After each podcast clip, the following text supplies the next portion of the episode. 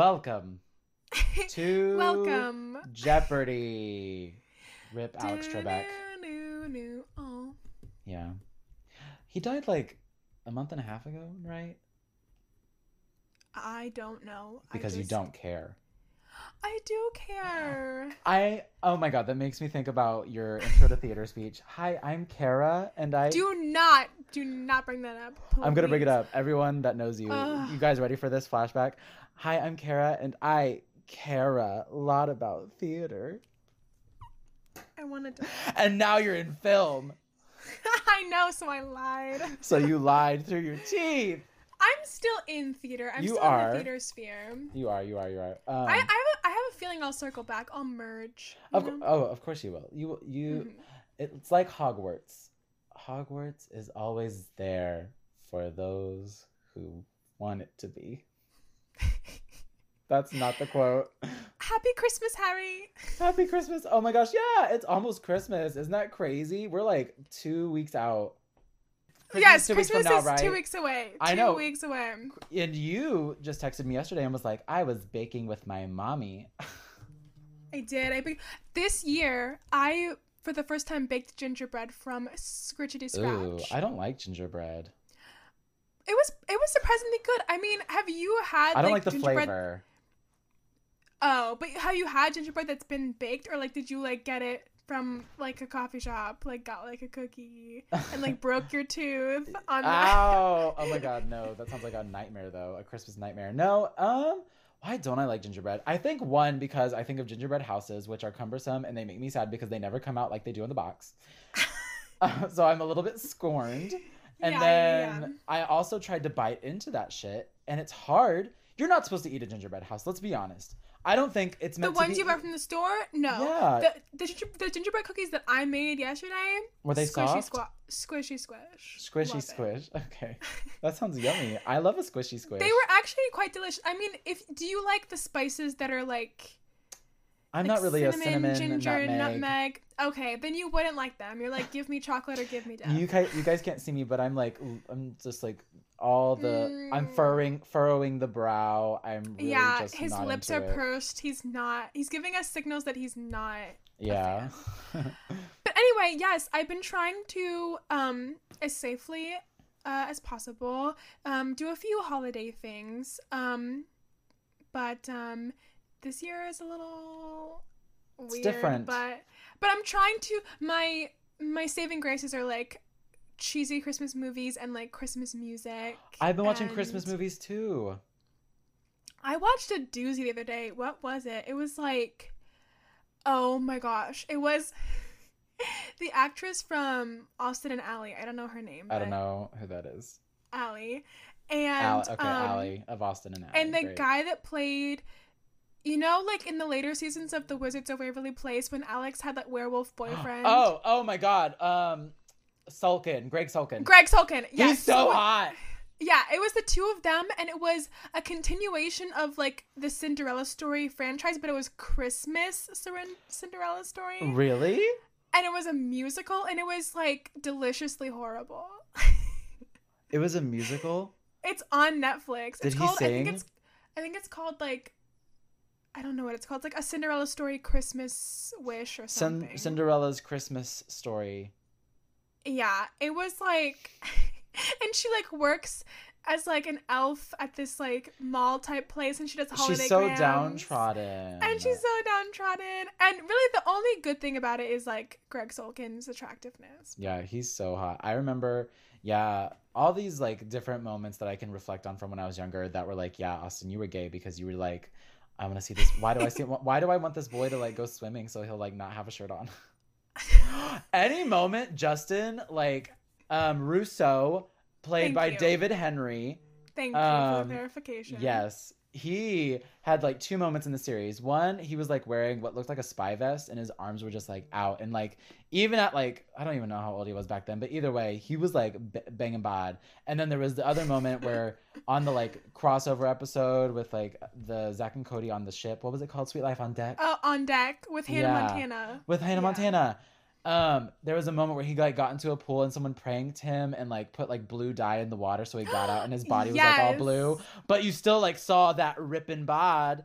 And I remember being like 12 and being like, why do I want to lick him?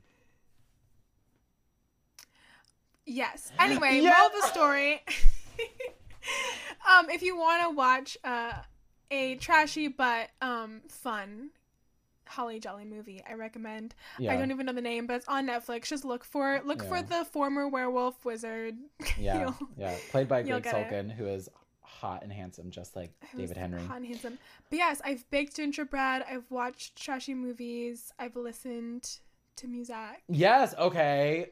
So that means immediately I have to go into what are you a big fan of? Because is it what I think it is?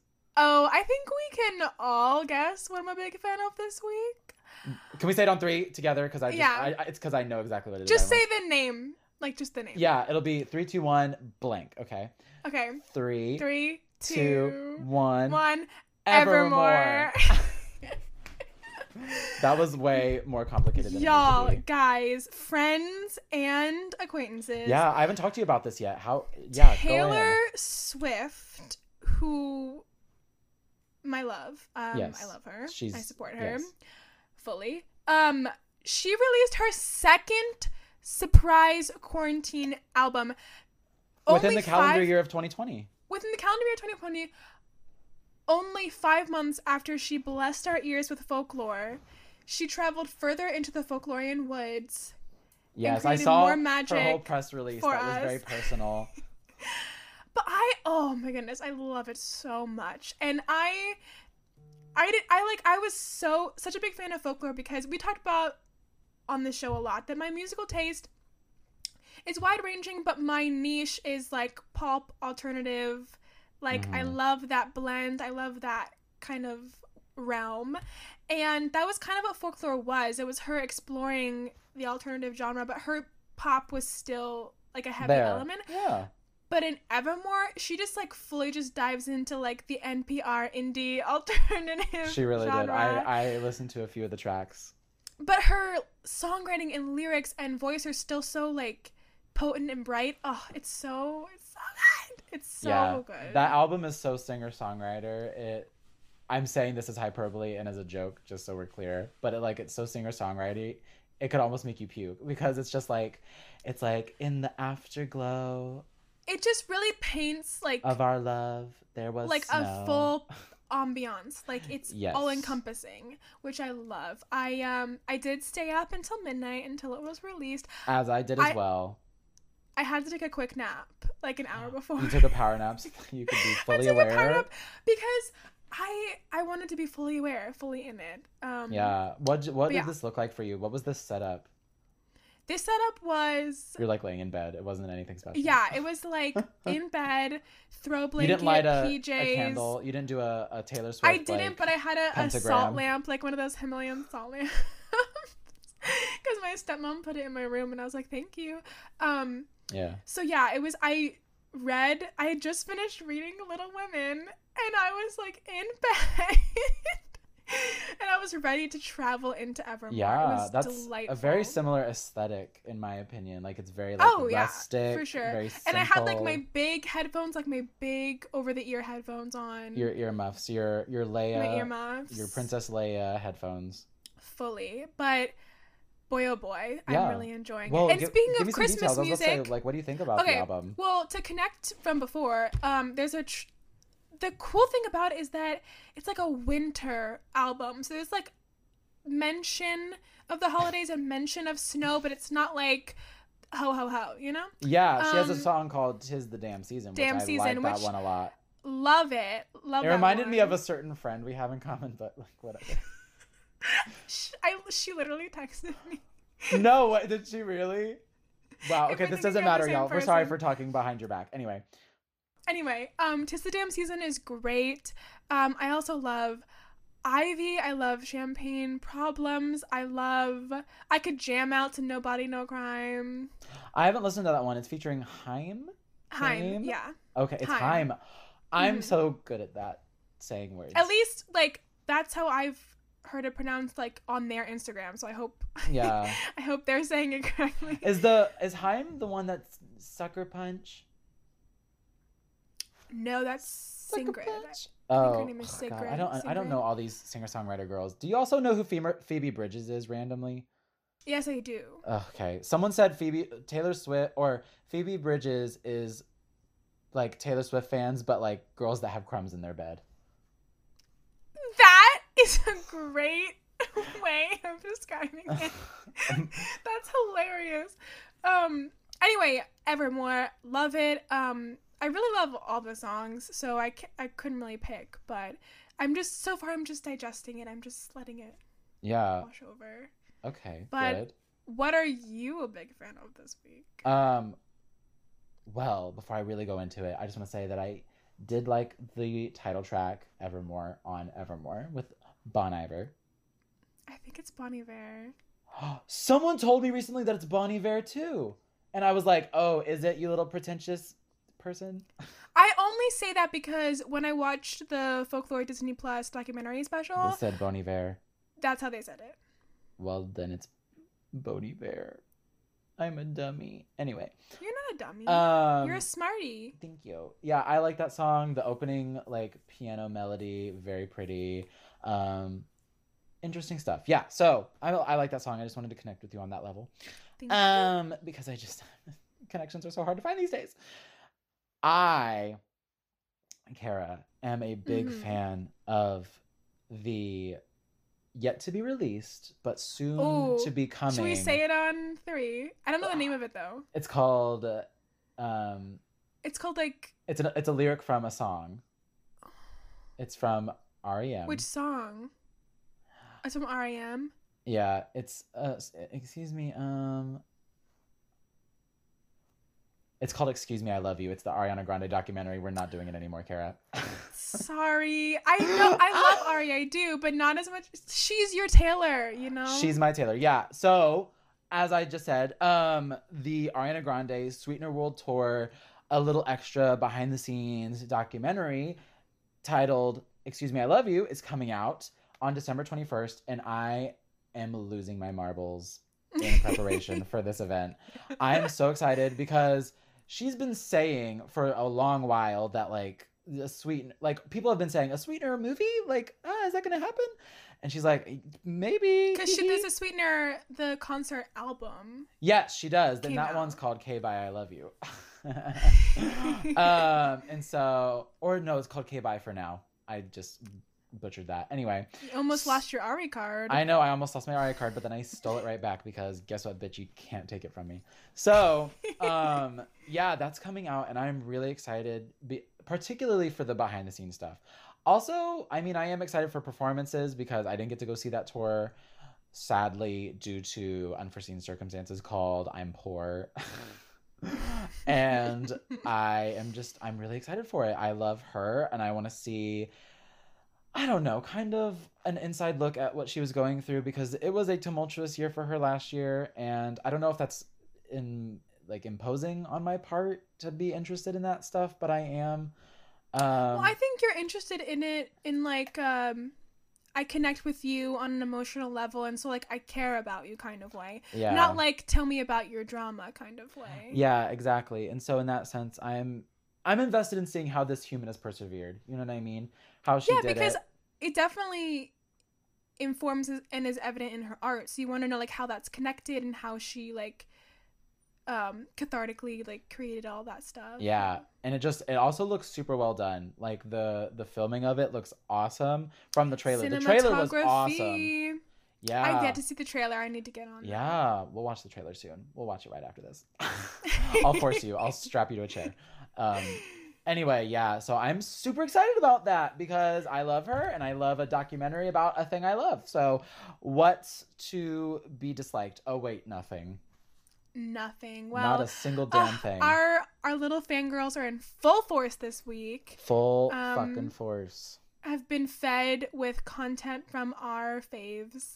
Yes. And speaking of our faves, we have one of our like age old faves on the episode. We're this week. talking like first day of freshman year of college. First day of freshman year of college. I remember First class. first class. First I remember class. seeing her.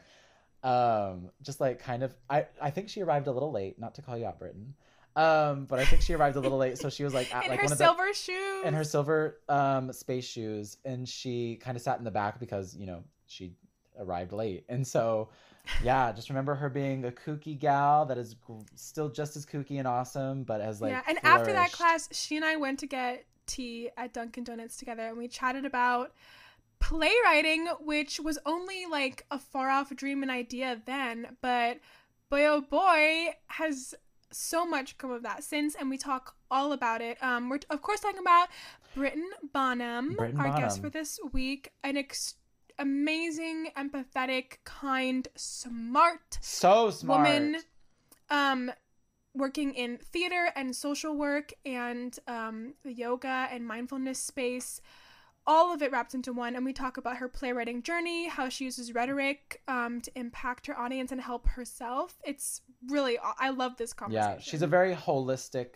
individual. Like in every like sector of her life and all the things she does she she finds a way to like center it and i think that that's incredibly um you know inspiring and impactful it's just i Britton, I want to be more like you.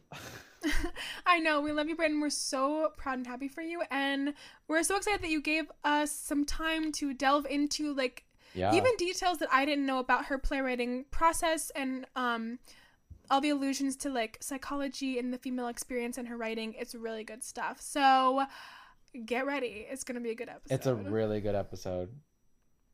yeah. So without further ado, please enjoy Miss Britton Bonham.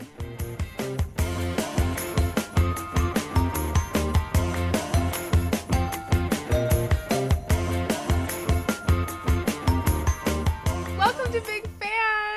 Fan, Britton. Hi. Hi, Britton. Hey, thank you for having me. Of course, It's we're very so ex- exciting. We're so excited. It's cool because I know we were saying this before we started recording, but we haven't seen you in so long. To to, to So freaking see you on this little Zoom is is great. It's so great to see you too. Honestly, every time I Zoom with people, I'm like brought back to pre COVID life and the person that I was then, and I'm like, where is she? Because I miss her. I Where- know. Yeah, me too. I miss pre-COVID I Austin. feel that. Like, there's been some growth for better, for worse. I don't know, but it's there. Also some wilting. I'm not gonna some lie, but maybe that's. But like in the but in the grand scheme of things, maybe that's a chance for rebirth. yeah, You're right. You're very right. That's astute. That's astute. We're in, we're in our, our COVID winters. We have been for a year, and now we're the spring is coming. Hopefully, Right. I know the the um, vaccine was approved by the FDA. I know. I'm so ready. So, I know. I'm like shoot my ass up. I have my vein is ready. Did you did y'all just hear me tap my arm? That was me tapping it, getting it nice and juicy for yeah, them. 2021. I I feel like I have hope. Things are looking up. Things are looking Yes. up. Yeah, I just want to go out and like sneeze on people again, Well, you- right. and it be okay. even do that You normally know? 'cause you don't want to pass on a common cold. Oh, I, I, I, in comparison to COVID, I'd rather a common True. cold. I'll take that common cold in an instant. Well, we know you and we love you and miss you, but Yes, our we do. listeners do. not. So if you would, please introduce yourself. Tell us a little bit about Britton and um, be sure to include your preferred pronoun. Okay, my name is Britton Dion Bonham. I go by she, her pronouns. Um, right now, I am based in West Tennessee in the Memphis area, but I come from South Florida and North Florida. I worked in theater and playwriting for most of my life, but in the past six months, I've been doing a lot of social work and yoga teaching. So I've broken into the fitness sector as well as social justice stuff, which is different but very cool and it Yeah. intersects. So yeah. Amazing. We're yeah, we're so happy for you. We know that like yoga has been a passion of yours for a long time, um, as well as Mhm. social justice. Oh my gosh. I remember when I would like see the it was like almost in the beginning of like your yoga journey. You would just simply like be like, "Yeah, my stomach hurts, so I think I'm going to like lay down and just like let it let it process Right. while I lay here." And it was all about that mind body connection and allowing your body to process what it needs to process. Right. And I was always like, "What are you doing?" And you're like, "I'm letting myself heal." Yeah, my stomach definitely was my worst enemy. Wait, do you have IBS? oh, I I did. Now I don't. So So it worked. I got rid of it. Yeah. So do some yoga, Mister. You Mister. purged? I purged it out. Yeah. I don't. I. I don't have IBS, but I do have digestion Bless. issues, so I feel you. I feel like all Yeah. young women are just like digestion pain all the time. We got a you lot know what going I mean? on. The female body is a temple, and sometimes she's Mhm. under Yeah. construction. Yes. It's the anxiety of living in a world with men. Truly. Right. Thank you, Austin. You get it. You get it. I actually like all my all my emotions. I feel them in my stomach, like all Yeah. of them across the board. I It's your- it's there's your definitely a second brain. Yeah. Mm-hmm. My stomach issues fully come from me just like eating a full sleeve of Oreos and that all that sugar just doesn't process correctly. And I've seen you do it, and I yell at you. Yeah. but it's all good. and I yell at you. Uh, well, we're gonna get into all of that, but our first question is of just um to get to get us where we are now. We want to go back a little bit. So Mm-hmm. we know you. We met you in the theater world. So we wanted to just ask you, um, tell us about like your theater journey. How did you discover your love of playwriting? Um, and yeah, just take us back. Wow. Okay, I will. So, I grew up in a really artistic family. Um, my grandfather was a musician. My dad was artsy. He, I don't know what he was doing, but he was very artsy, and the arts were really encouraged in my house. Um, I was constantly surrounded by different types of artists and ventriloquists and things like that growing up. So, Ventriloquist. Okay. I was gonna say ventriloquist. I've never heard of this. Oh yeah. Um my great grandpa had all these marionette puppets and these like ventriloquist puppets. For those of you listening, I'm moving my hand on our Zoom she's screen. Yeah. Yeah. So that you can truly understand so that we can get right. it. Um but he they always say he kind of went crazy, I'm not going to lie, but he did a lot of puppetry in New York City and stuff like that. He was talking to himself. Yes, but apparently it was really cool. He he would bring it to hospitals and stuff. So my aunt Oh. kind of took it up at one point and every time she visited we would work on it and stuff like that when I was really really young. So I think that's what opened me to feeling this wave of creativity as a child. Um I definitely started singing and stuff like that, but I didn't get into theater really until high school. And I got very into musical theater because of the musical background. Um, and just the freeing sense of like dancing on stage even though i could not dance at all um so when i came time to choose college i really wanted to go straight into performance like a performance major but that was expensive am i right Yes. So- yes. Yeah, it is. I ended up getting a general degree in theater, which I'm so grateful for. It was such a blessing in disguise because I got to pursue so many different avenues, as you both know, like costuming Mhm. and set design and all of this stuff. Um, and I found this real Yeah. passion for just performance art and writing, just so much writing. So playwriting was where I really ended up, and I felt so much relief in that from life and the trauma that we all experience as young humans.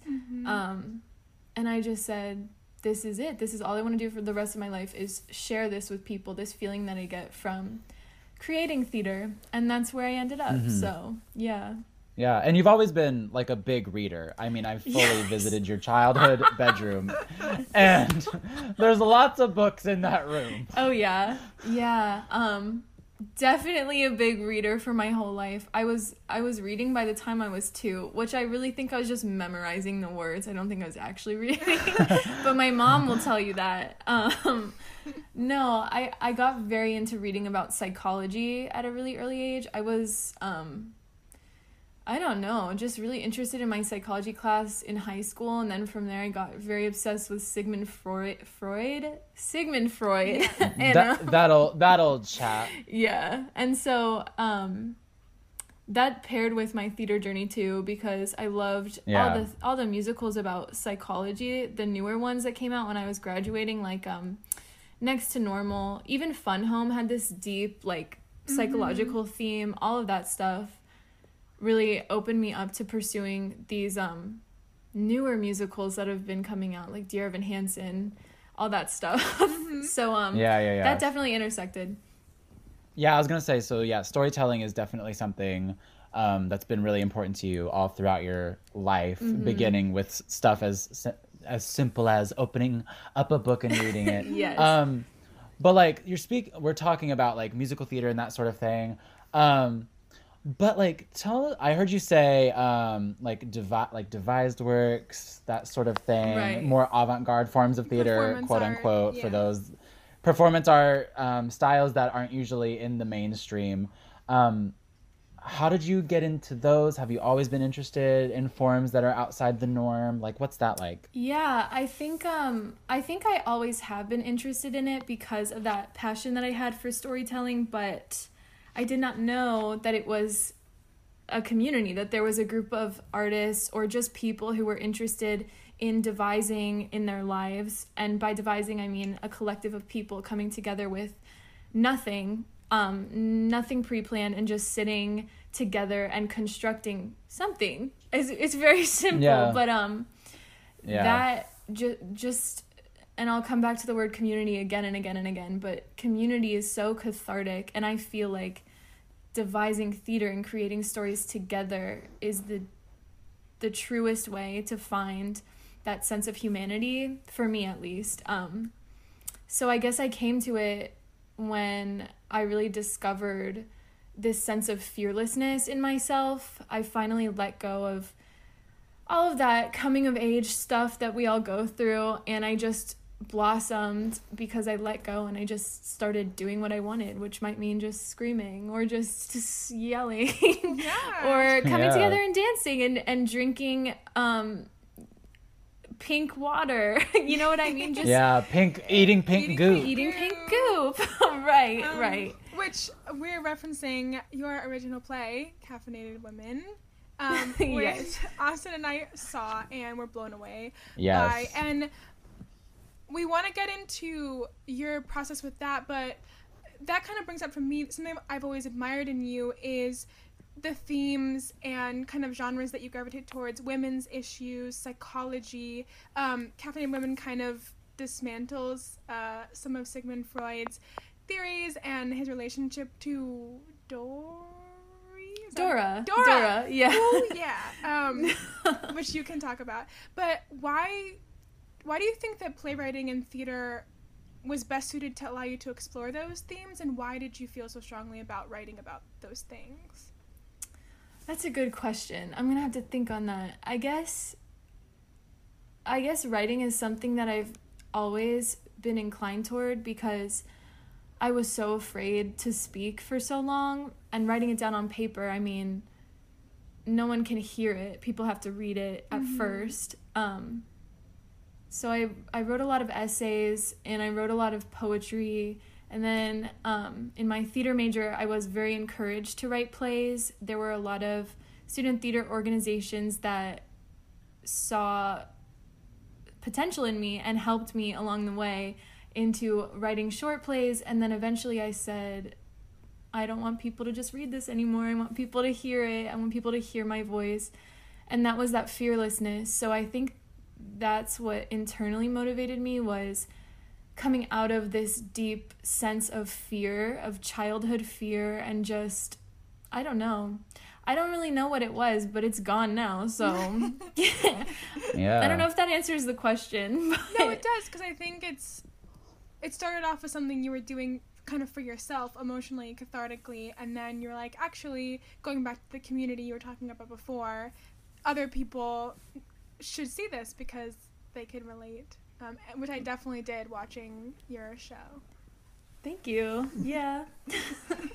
Um, so something that I discovered after you discovered it was this um, appreciation for like rhetorical understanding and how it can be utilized in artistry. Um, it's not something that I feel like a lot of people talk about, at least in terms of like explicitly defining it as rhetoric. You know what I mean? Because obviously, in classes that we've taken, it's all about like why are you doing this, which is rhetoric in and of itself. Um, but you I remember when we were like me and you would discuss it. Uh, it's it's for us. It's important to be cognizant of it, and I just I want to know. I just want to hear you talk about like why you think it's important for us to be cognizant of it. Um, how do you think other creatives could benefit from that practice? That sort of thing. Right. Uh, so basically, there's this whole educational theory of what rhetoric is. You learn about rhetoric probably in high school and college, just in your gen ed classes. And you, most people learn about it as this is how humans are manipulated, with manipulation not necessarily being a bad thing. I know that word is definitely coded to be malicious, but um, in what we're taught, it's it's not. It's just how our brains work. And as I uh, learned more about it, I became like super aware of how listening, seeing, hearing, and looking affected my life. And that is all part of rhetoric. It, rhetoric is, for me, just our sensory experience and how those things affect us and change us, and how, you know, I can be holding my car keys that have a bunch of keychains on it, and a person walking on the street would say, like, oh, that's a Toyota key. But I say, like, this is my favorite keychain that my sister gave me when she was five, and it means so much to me. So that's how I'm rhetorically coding that item. So I read this book called Rhetorical Listening, and that's really when I started to blossom into this fearless person that I feel like I am now because I started listening to the things I was doing deeper, and that brought me to listen to the things other people were doing deeper, meaning I saw all the privileges that informed the things I had um, like the obvious things and the little things. And I saw what other people had and what other people didn't have. And it just inspired me to expose these things. And my favorite quote is We have to make our socialization audible and then visible. It's an ethical imperative. Um, because it's really important to think about how different socializations define us and make us do the things we do. Like growing up, um, in South Florida, I was in a very naive, vain space. I was very interested in things that now, separating myself from that and removing that rhetorical veil of South Florida vanity, I see as naive. Um, I'm babbling now, but I'm sure you understand what I mean. No, for sure. And then Yeah. that informs how you consume pieces of art, how you consume Yes. everything. I mean, you're talking about socially, just how we consume the world around us sensory wise. But then to wield that as a tool, as a playwright, you have to think about not just how you yourself would feel when you saw your show, but how other people are, and then how you can use that to your advantage, like you said, manipulation, but not in a malicious way. Just like I want the audience to be impacted by this in this way. So how can I use rhetoric to accomplish that? Exactly. Yeah. Exactly. And I mean really that's all theater is is stepping into another person's shoes because you're as an audience member you're being shown another person's view. Um and as an actor, as a writer, as a technician, you're stepping into someone else's world. You have to. So it it forces you to have this like cognitive flexibility to understand that there is more than one way to look at the world. Mm-hmm. Yeah, Mm-hmm. I think that's the biggest thing I took away from it was like realizing that there's so many angles from which you can view the same issue. Some that you would very much plainly expect and some that you just like are like come out of left field but you realize that they're all so deeply important because it informs the way you interact with an audience or a demographic. And i think specifically like kara was saying like you're saying when it comes to theater being such a communal project in and of itself you need to realize like all these viewpoints are being like brought together and how to work through that like entirely can impact the way you're producing work. Yeah. Exactly. Definitely. Yeah. And also how like weaving different viewpoints into the same narrative to f- have different access points. Like I think of that when I think of your show, Caffeinated Women. Um, what a great segue, Kara. But um, but it's true because I mean, to me, that play offered so many different lenses through which the female experience, the female identifying experience, could be viewed, and even like me as a woman, a young woman, like I recognized some and then I didn't recognize others, but it just opened my perspective so much, especially of how like our like emotional and social structures are like the flipping the mean girl or flipping like how we interact with each other passive aggression or different like clinging on to different things um, and then how that affects you etern- internally. I know that um, i'm obviously caffeine coffee is a theme but also just like what we put into our bodies how we think about like what we put into our bodies and all that sort of thing um, I found that fascinating in your show. How did you go about like writing that and did you have to put yourself into different female experiences, interview people? How did you go about that? well, first of all, thank you for all those nice things. You're welcome. I really Um, enjoyed it. and also to expand upon how I wrote that show that did culminate different viewpoints and different takes on the female experience and just, you know, stereotypical female interactions. I first started by writing a 10 minute play that Kara um, helped to direct, actually. uh, it was called Two Wheel Drive. I was a sophomore in college, and as you both know, I was going through it. Um, in my life at that point, I was, I just had this big feeling of confusion. I felt like I was on the brink of something that wasn't coming, which was heartbreaking every single day. Um, but at the same time i was living it up i was not caring about a lot of things so i just kind of did whatever uh, which in the end was pretty self-destructive but at the time was a lot of fun and i wanted to write about it because i was pretty aware of what was happening but at the same time it just felt like everything was so far away. So i wrote this piece where it was one woman represented by two actresses driving because i think we find a lot of clarity when we drive at night.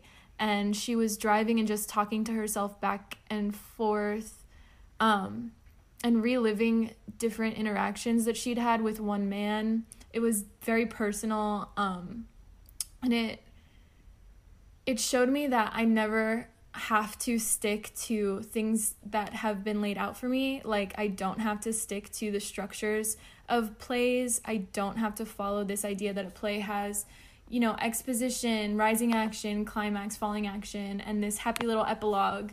Um, it can literally just be one second in a 10 minute play. It could be two hours in a 10 minute play. Um, different things like that. So I was definitely exploring ways of storytelling with that. And then I just ran with that idea like, what if this woman had five actresses playing her? Um, and they all kind of took a life of their own. I just started writing, writing, writing. I was very inspired by writers like Claire Barron and um, Dr. Krista Ratcliffe, who writes a lot about rhetoric and exposing the truth behind our actions, like I was saying before. And then one day I was like, what if the reason why all these rich white women are neurotic is because caffeine is heavily marketed toward us and it's full of drugs that make us like this.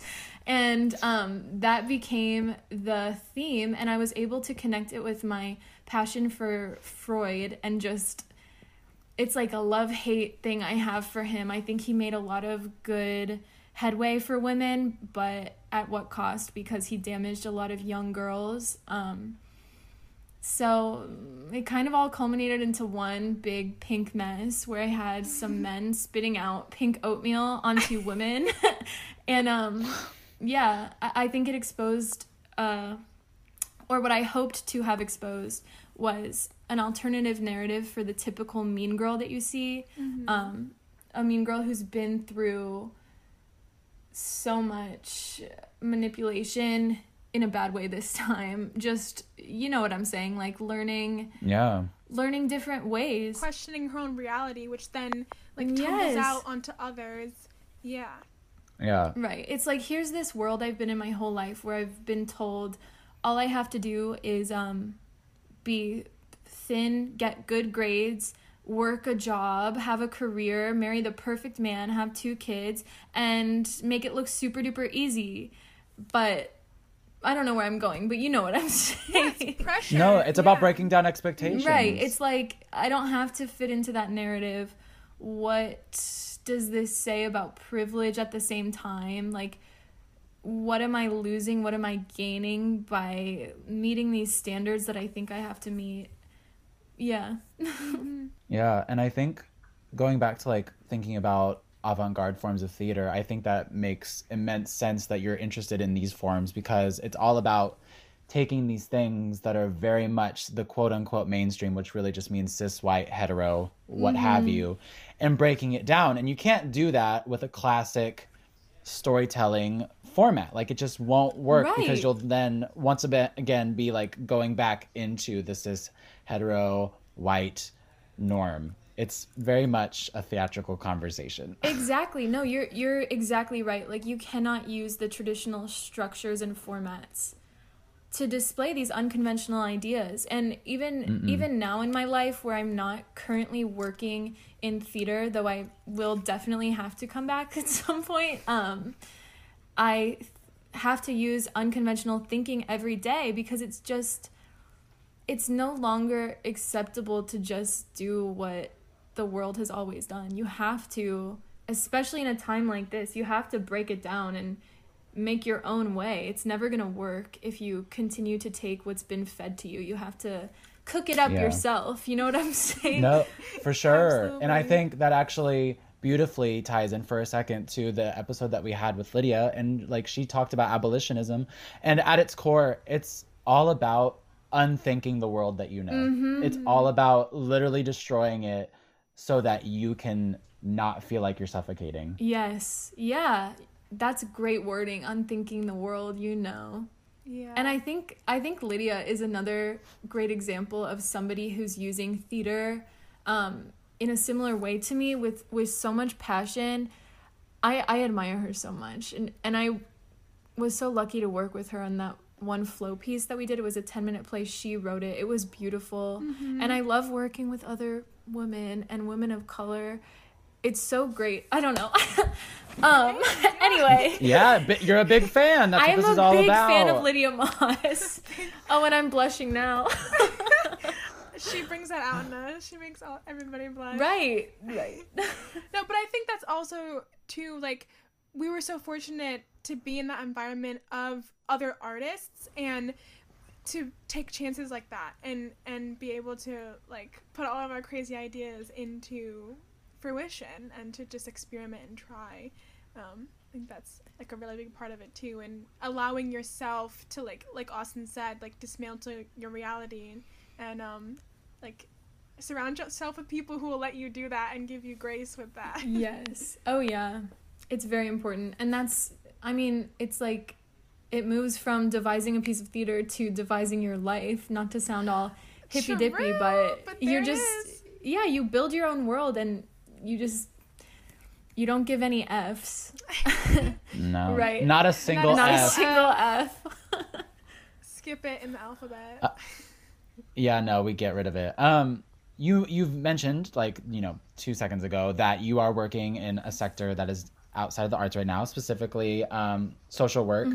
Um, social work with women, young women, um, social work with a variety of peoples. Um, what has that been like? What have you learned?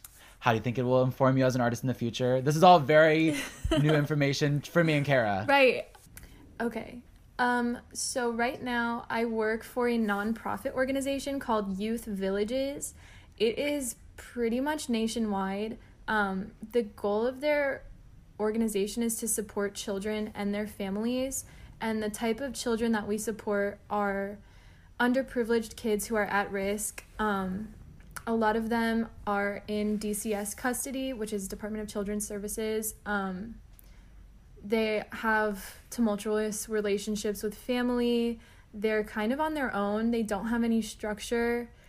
They and I guess because of that they end up with these deep behavioral differences. I like to say behavioral differences. Um No, that was a really good way of saying that. I'm, yeah, that because was nice. it's like imagine growing up where you have nobody telling you like, "Hey, this is how you make a bed," or "It's okay to overeat," or "It's okay to not want to eat," or like, you know what I mean? Like, I- I'm specifically focusing on food behaviors because this week in the house it's been um interesting with somebody's birthday Food. having cake yeah but anyway I-, I learn different things every single day about just humanity. And as i said earlier i love the psychological component of this job um, because i'm really fascinated by it. But yeah so our company's goal is to put kids with families and give them that structure that you get just from being in a family unit.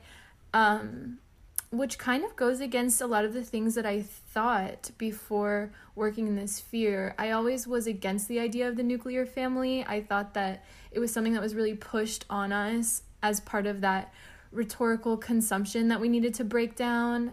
But now I'm realizing the benefits of having a nuclear family and how it aids us um, in just becoming whole and feeling loved. And I think feeling loved is the biggest part of it all. So I work in the group homes, which is for the kids who have been through the tougher facilities where they may have not been a good fit for a few different foster homes. And at that point their caseworkers decide like they need to go through some intensive correctional therapy uh, for these actions.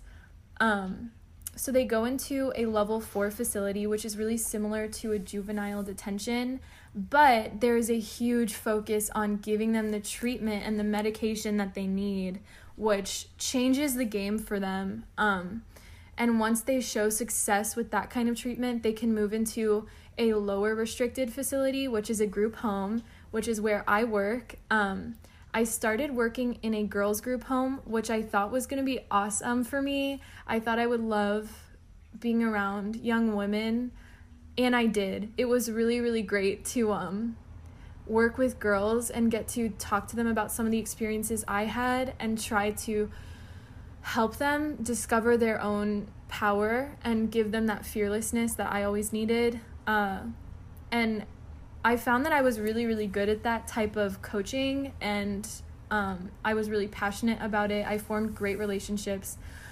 But the company and I decided that I should move to a boys' group home. So now I'm with a younger group of boys because I was with 15 to 17 year old girls, and now I'm with 11 to 15 year old boys just exploring this other side. Um, and I love it. I absolutely love it. Uh, it's really really fun. Nothing is ever boring. There's not a dull moment, but um, it's hard. Like there are days where I just cry for them. Like I cry and cry and cry because there's a lot of brokenness and a lot of sadness that I've never understood until now cuz now I'm basically their caretaker.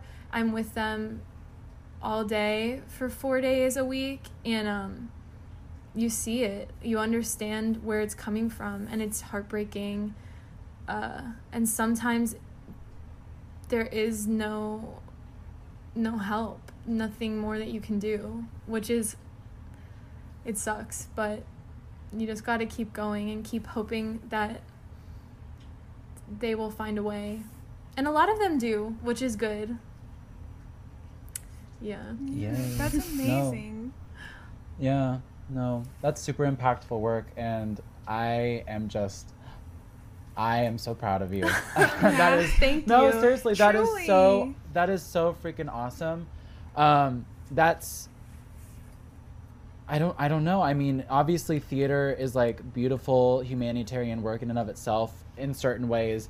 But then, you know, actually being with people and hearing their stories and listening as you've been emphasizing like how important listening is in Mhm. relation to helping others. I think it's just amazing that you're being given this opportunity as hard as it is at times like you've said um, it's going to make you all the better person, um, as we literally see right now. Like it's just it's so apparent. Um, yeah, I think it, I think it's awesome, and I I can only imagine what you'll be able to do with it in the future. Thank you. Yeah. Yeah. I definitely I definitely do stress listening a lot. I have to take a lot of time to edify myself before I start my shift every day and just make sure like I forget about me and I forget about my struggles in the current day and I'm just there to be an ear for them cuz that's all all they need is just somebody to listen. And there are days when I can't. There are days when I'm not capable of doing it because I'm so caught up in myself and my own world. And then I feel all this guilt and I just have to forgive myself. But I learn so much from them. I learn from them every single day and I tell them that. And they don't believe me, but I really do. And I get to use theater all the time with them. I was just gonna say, Mhm. like, what we've been talking about, like, all the lessons we've learned about, are really just about, like, humanity and, and how we communicate and relating to one another. I feel like, though this is different work, I feel like the overlap must be great. yes, it's awesome because kids are so fascinated um, to hear my stories about being in musicals and just being in the theater world. I talk to them about different plays and the themes in different plays. I've even been able to help one of them do monologues. He wants to be an actor, so we work on monologues and I'm writing plays with one I'm of them. screaming. I know he loves to write plays, so we've been working on that. And it's it's really fun to help to help these kids break down their walls and say like, "No, you don't need to have characters that make sense together. Like you can put Batman with Donald Trump. You can do it in a play if you want to." Go off. right. Yeah. And um yeah. So in his world Batman is going to kill Mr. Trump. I don't know what to say. we'll see. Right. We're, we're figuring it out. Figuring out the logistics. yes. So um yeah, it it's it's really opening my mind to a future that's ahead of me where I can bring all these things together. I see it as being very possible and I'm really lucky to like you said earlier have this community of people who believe in this idea too. I'm so lucky to have my partner who's also an artist support me in this and believe that I can do this that theater can intersect with social work and just switching the thought processes of these kids and helping them reach like that mind body spirit connection i think it's obviously it won't work for everyone but it's an avenue that definitely needs to be stressed because it does work and it's proven to work and i want to be the person that puts it in their little brains that they can Yes. they can do it Speaking of the future, I was going to ask. Um, a, a couple years ago, you started. Well, two years ago, I don't know. Some time ago, you founded um, a theater company called Strange Girls. Mhm. Um, and your first show was Caffeinated Women. Mhm. Um, but I'm really interested now. You talking about what you want to do in your future and the intersection of theater and social work. Is there a future for Strange Girls? What are you thinking? Yeah, so I've tried to do multiple things with it since graduating because it was something that was flourishing in undergrad for me. Um, I definitely have it always on the back burner. I'm working on book club idea ideas, but with coronavirus and everything, it's hard for me and my schedule to meet with other people right now, as you both know. um, Yes. because my schedule is so crazy because I also teach yoga on the side and I'm um but with that being said, I do work with my manager at my job to set goals to hopefully hopefully hopefully one day open a strange girls center in in one of these underprivileged areas to bring free the- theater and and vocal training and all this stuff to kids who would not have it otherwise. I would love to partner with an organization like Youth Villages down the line and and just bring it in to group homes, to foster homes, to things like that. So I do think there is a future for strange girls, a collective Yay. situation. I don't know. I yeah. I've I've recently found myself fascinated by the idea of specifically working with young men because I mean you both know that I'm very um, impassioned by like issues of masculinity, um, men coming out of like literally millennia of patriarchy because they themselves are losing in this long, long battle. Yes. And so I want to, I don't know, start something in the same vein. Like I, I know theater can can help. That's it's it, like you said earlier, hippy dippy, but like. And we always say it, buzzword, buzz phrase, whatever you want to call it, on Big Fan. But storytelling, y'all, like it's just it's there's something about it that allows us to to bleed Yes. openly and get rid of shit and be it Catharsis. joy Go anger back to the whatever Greeks. it's catharsis it's catharsis um yeah and i just i i totally see what you mean when it comes to like social work and theater the crossover it's they they're one and the same essentially so i don't see how you could go wrong really is what i'm getting mm-hmm. at Right. And and that's a perfect way to express it like bleeding out these things that you need to bleed out. Like people people have studied the stress of phonetics and just letting out different sounds out of your mouth and just like different words. Like obviously the biggest one is om in the yoga community like om it's supposed to encompass every single vowel sound you can make if you really draw out the o sound. And it lets emotions out with it. Like emotions that you store in different parts of your body correlate with different phonetic sounds. And um that's another reason why i think going back to the Greeks and all that Greek theater, that catharsis was so important because you have these chants and all this stuff that completely intersects with yoga and the theories of um what's it called? Meditation. Oh my god. The theories of meditation and letting sounds out while you meditate. It's just like releasing gas out of a balloon. And you get to do that when you're writing a play and you have actors saying it. Not only are you the one letting it out but you have a whole team of people letting out your happiness your pain your grief it's coming out of a bunch of people and that is what is so great about it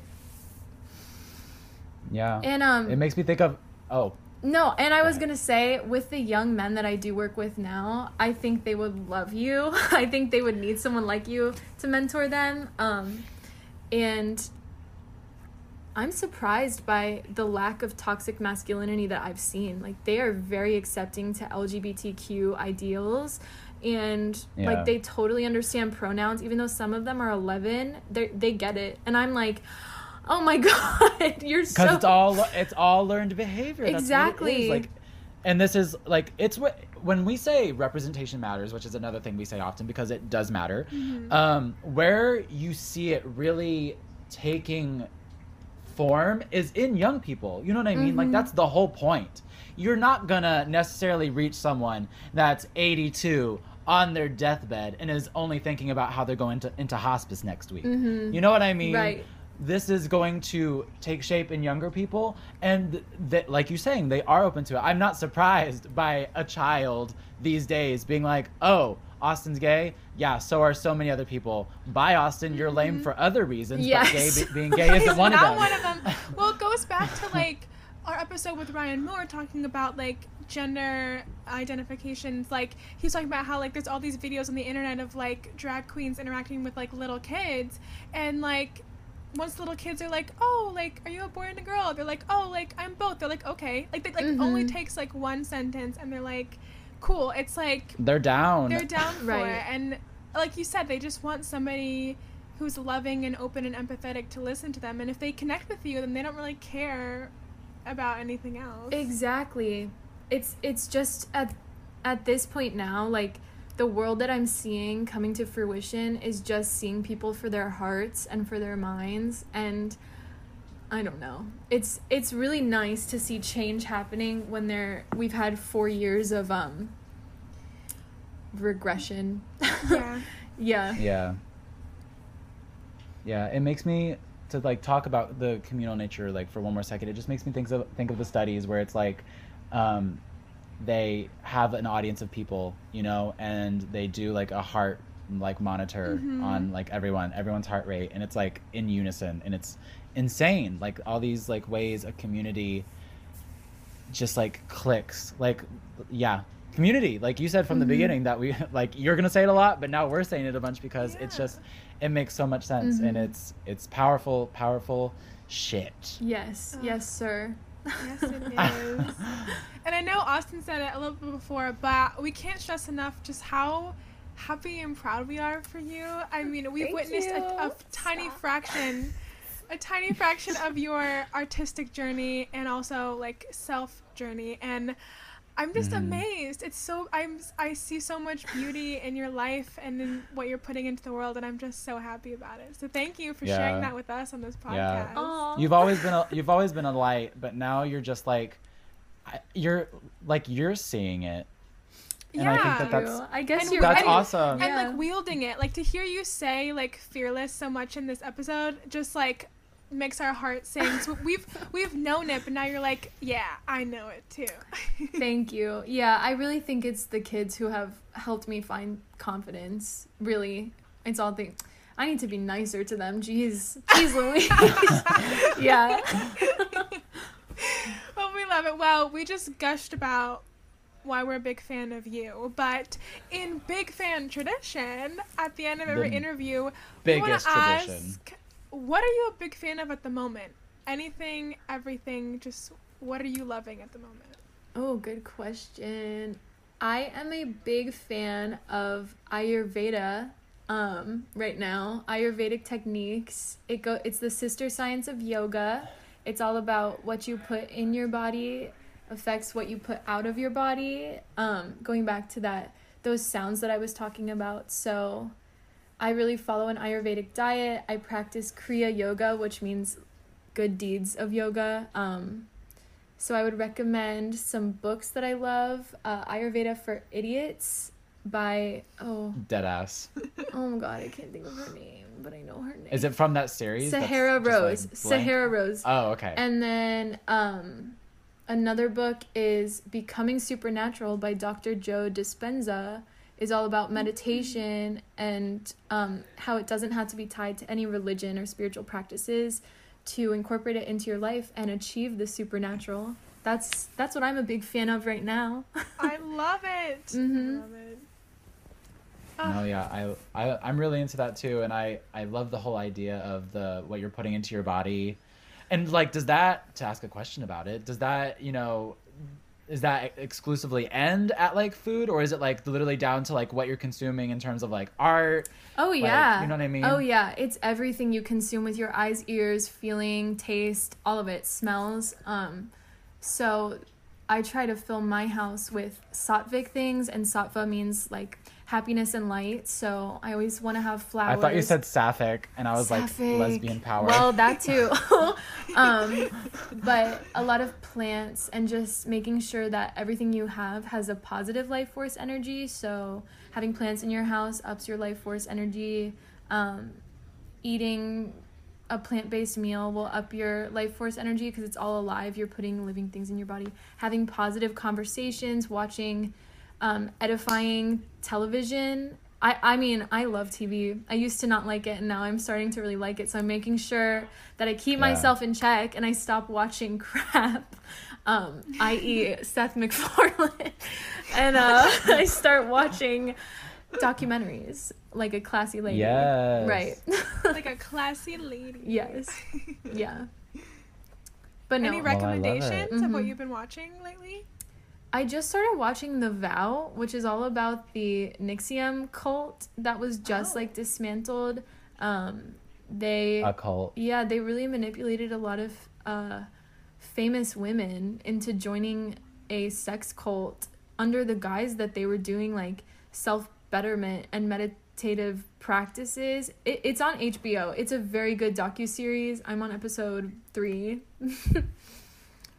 Love it. We But will yeah. check it out. That's intense. That's Right. intense. Love it. Love it. You know, just You girly know. things. Just girly things, sex cults. Um, big fan. A big fan.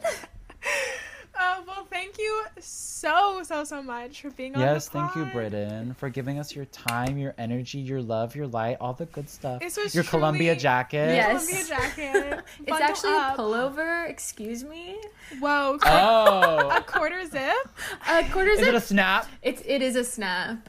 I wish it was a what I zip. I, used to have a zip one, but R.I.P. Well, sucks to suck. yeah, I know. Thank you so much for listening to Big Fan. If you like what you heard, feel free to subscribe wherever you may listen to your podcasts. And we'd love to hear from you on social. You can reach us on our Instagram at BigFanPod underscore. Don't forget the underscore. Yeah, it's kind of a big deal. See, you again soon.